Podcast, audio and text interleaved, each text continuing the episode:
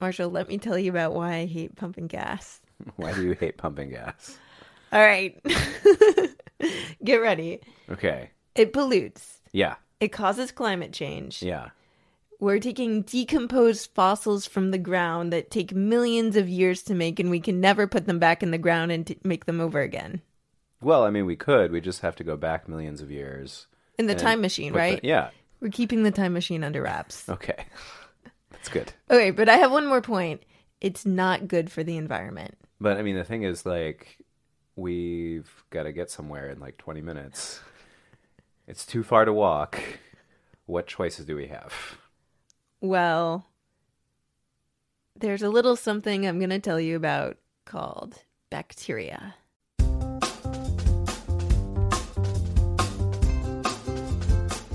I'm Lindsay. And I'm Marshall.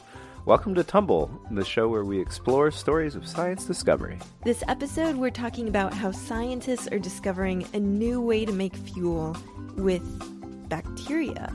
You.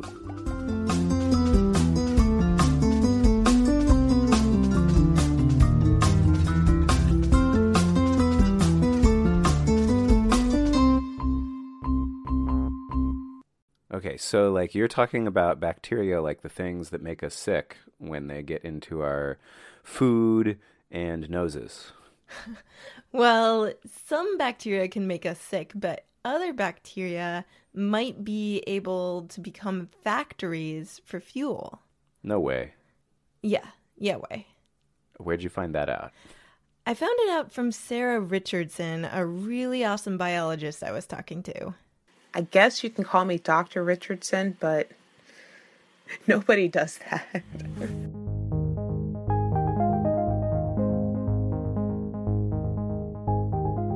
Sarah works at a place called the Joint Bioenergy Institute. Oh, is it called that because it's like in an elbow? No, it's a lab that's full of scientists working to make better biofuels.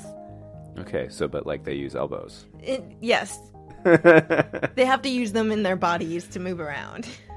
Okay, so what what's a biofuel? Is it like a fuel that you make in biology class?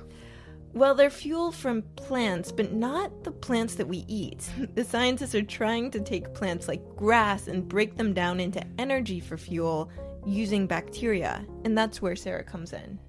How would you describe sort of the big picture of your work, like if you're describing it to your grandmother, what you do every day? I'm working towards being able to farm bacteria.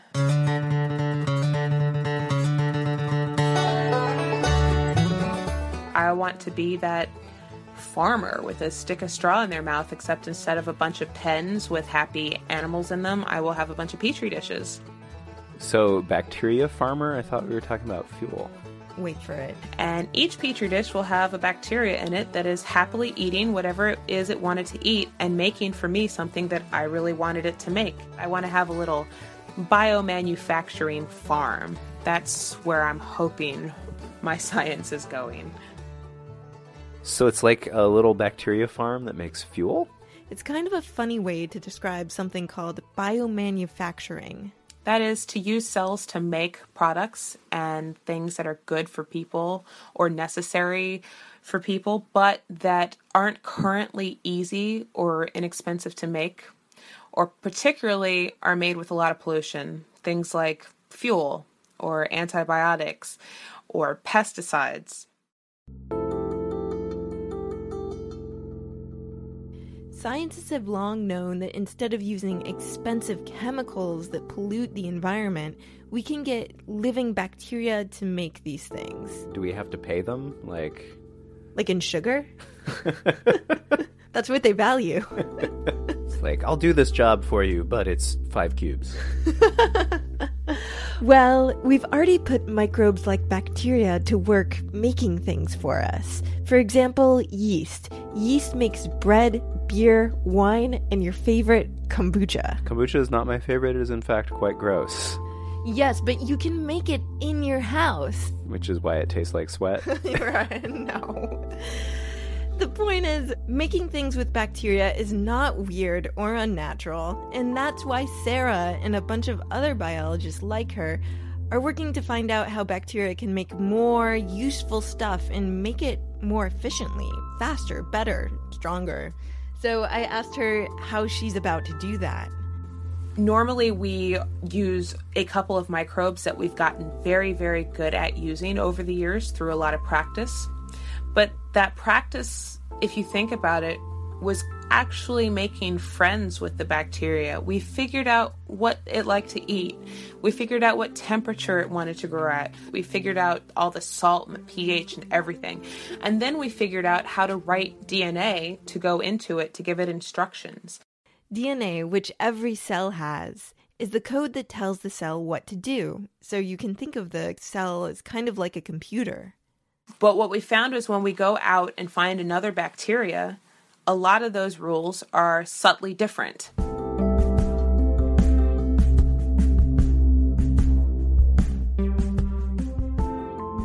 So I think I get what she's saying about bacteria farming. That like each animal in a farm has different needs.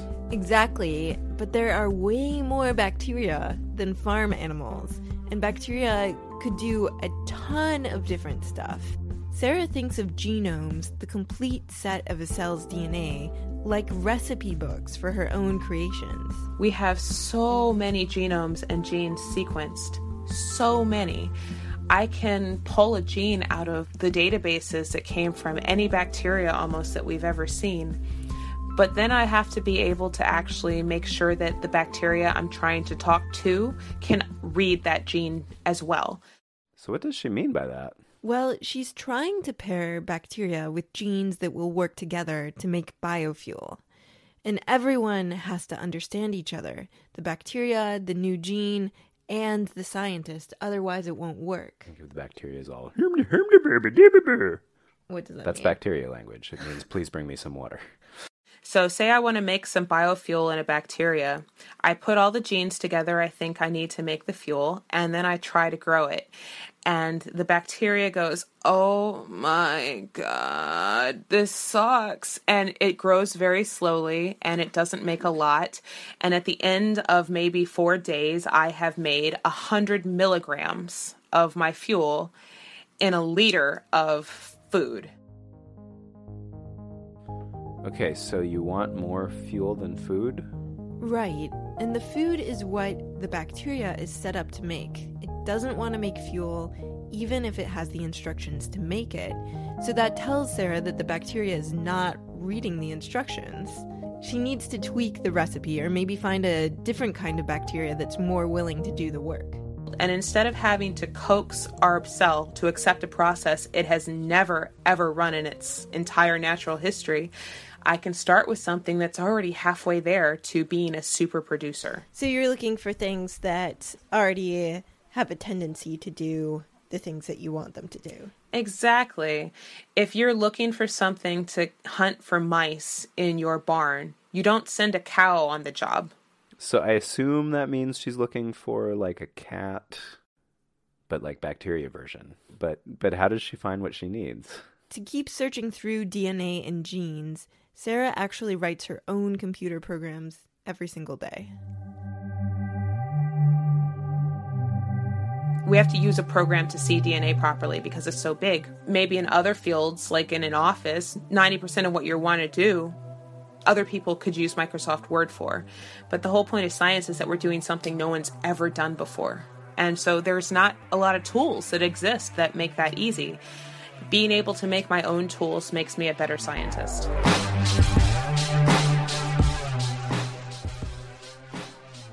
So has she found the bacteria she's looking for? What she's doing is not easy, and she really only recently got the tools to try it. The scientists she's working with who are actually manufacturing the biofuels or putting the bacteria to work breaking down plants are relying on her. If you're in the role of the farmer, then it's the people who are actually manufacturing things are kind of like the chefs of the world. Would you say that that's I guess so, yeah. They'd come to me and they'd say, I'm trying to make this chemical and I've been working in this bacteria. It doesn't work very well. And I would say, I know that bacteria. That bacteria doesn't like to have a lot of nitrogen in its feed. And maybe that's why you couldn't grow it. So let me kind of help you figure out how to work directly in that bacteria instead of in a different bacteria. Let me be the germ whisperer. So we're not going to be able to fill up the car with bacteria fuel like today. Not today, but someday. So tomorrow. Maybe not tomorrow, but someday. Sarah's amazing at what she does, but it's not like a smart person walks into a lab and then, like, the next day you have your gigantic breakthrough discovery. It's just, that's not how science works.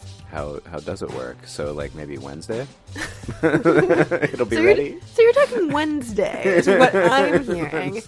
I'm hearing like five days. no. It's this long process of trial and error, and there's lots of small steps before you find what works, and that's what Sarah does, and she loves it. There's nothing I like to talk about more than bacteria. Honestly, it's pretty sad. No, it's awesome. It's awesome.